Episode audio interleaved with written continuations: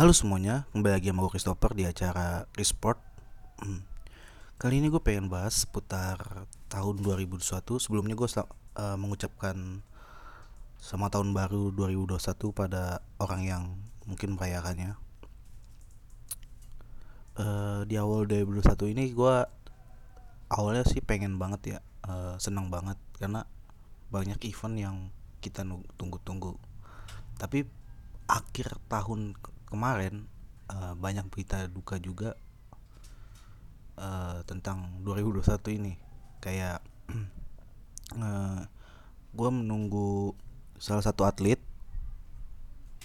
uh, dari ajang badminton.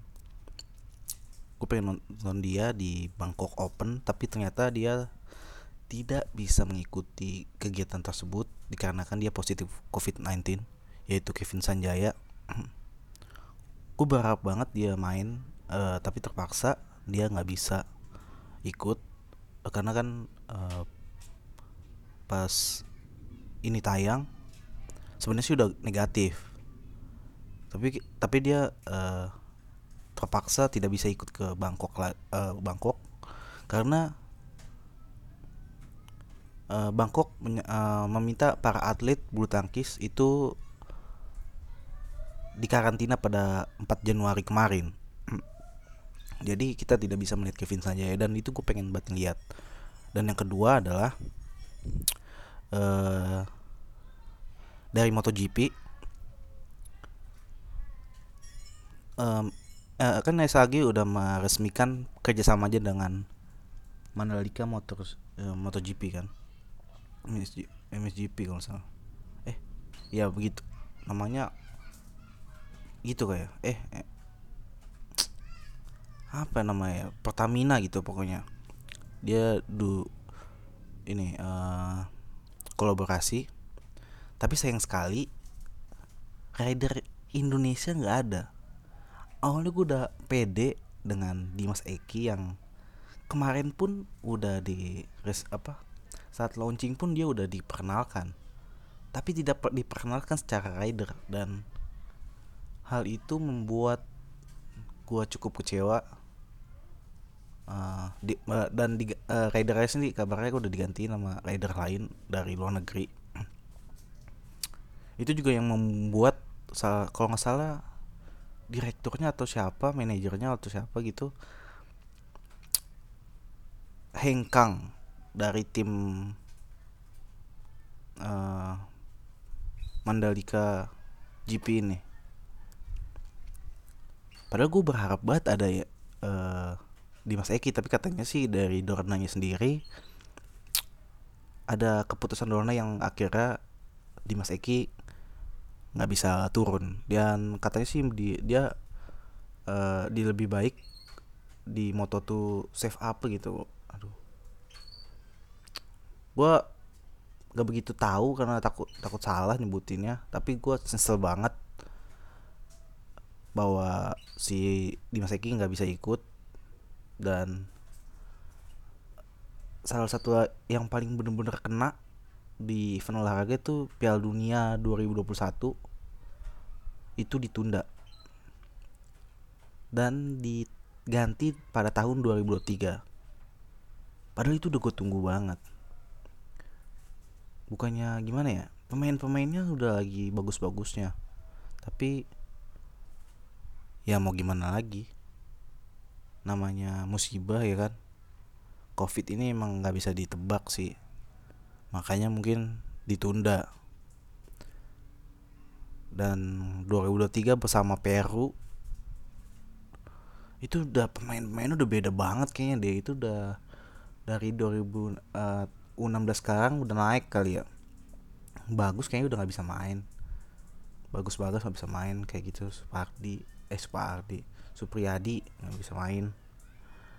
Uh, yang lucunya lagi lagi masalah PSSI yang lucu nih. Ada kasus bahwa jual beli jabatan manajer PSSI dengan dalih tiket Piala Dunia 2021 gue nggak ngerti maksudnya gimana gitu. Hmm, susah susah kalau kalau emang ini beneran bisnis kenapa sampai 1 m gitu loh. Gue cukup kaget dengan uh, berita ini. Karena ada salah satu pengamat sepak bola yang angkat ini juga. Dia bilang ini cuma dalih. Dan kenapa Piala Dunia yang dimanfaatin ya? Emang gimana ya? Pintar banget sih maksudnya pas dicek kemarin kan PSSI ngecek ya uh, bahwa yang keputusannya yang antara dua orang ini resmi emang sekedar bisnis tiket. Tapi yang nyelidikin orang PSSI orang PSSI nyelidikin orang PSSI ya saling melindungi. Gue mikirnya kayak gitu. Seharusnya ya ini tuh Penpora turun tangan untuk membawa ke ranah KPK ya kan?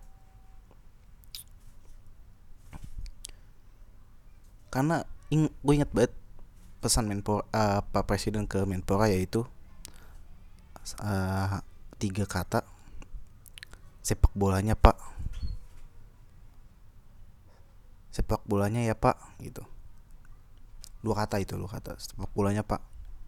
Dua uh, ke menteri Imam Nahrawi sama si menteri yang baru baru ini kalau nggak salah ngomongnya gitu sih. Dan wah kacau sih. Dan Liga 1 juga nggak jalan bayangin. PSSI gue nggak nggak ngerti ya. Kemarin statement di twitternya Pak Muhammad Iri, Iriawan bilang Liga akan tetap jalan maupun itu 1 November 1 Desember sampai 1 Januari. Sekarang udah tanggal berapa ya? Tanggal 14 Januari belum kok mulai. Kalau 1 Februari masih belum mulai wah kacau. Tapi menurut gue kalau mau mulai juga uh, liga baru bukan dilanjutin karena udah mepet banget. Para tim udah bubarin Persipura yang awalnya uh, akhirnya ternyata yang dipilih Persipura yang awalnya kasusnya Persija duluan ternyata terus tiba-tiba Persipura mempertanyakannya ternyata PSSI tidak membaca regulasi siapa yang berhak. Itu atau gimana gue gak ngerti. Malah milih Persija yang runner up Piala Indonesia katanya gitu gitu. Dia milih karena Piala Indonesia nggak tahu sih. Uh, tapi kan kalau misalnya lu baca regulasinya peringkat satu liga juara Piala Indonesia nggak ada tuh nggak ada juara habis itu. Peringkat tiga dua liga peringkat tiga liga peringkat empat liga nggak ada yang namanya juara kedua Piala Indonesia masuk ke Piala AFC nggak ada. Makanya gue bingung banget pas keputusan PSSI menunjuk Persija. Dan untungnya Persipura mempertanyakan itu. Karena ya dia juga gimana ya udah berapa kali dia dirugikan oleh PSSI nggak mungkin lah dia dirugikan lagi. Nggak mungkin mau lah dia dirugikan lagi. Tapi sayangnya pas udah diresmiin dia yang maju eh dianya bubar. Tapi gue nggak tahu sih uh, kelanjutannya gimana. Tapi gue yakin Persipura bangkit. Save Persipura. Terima kasih nama gue Christopher. Terima kasih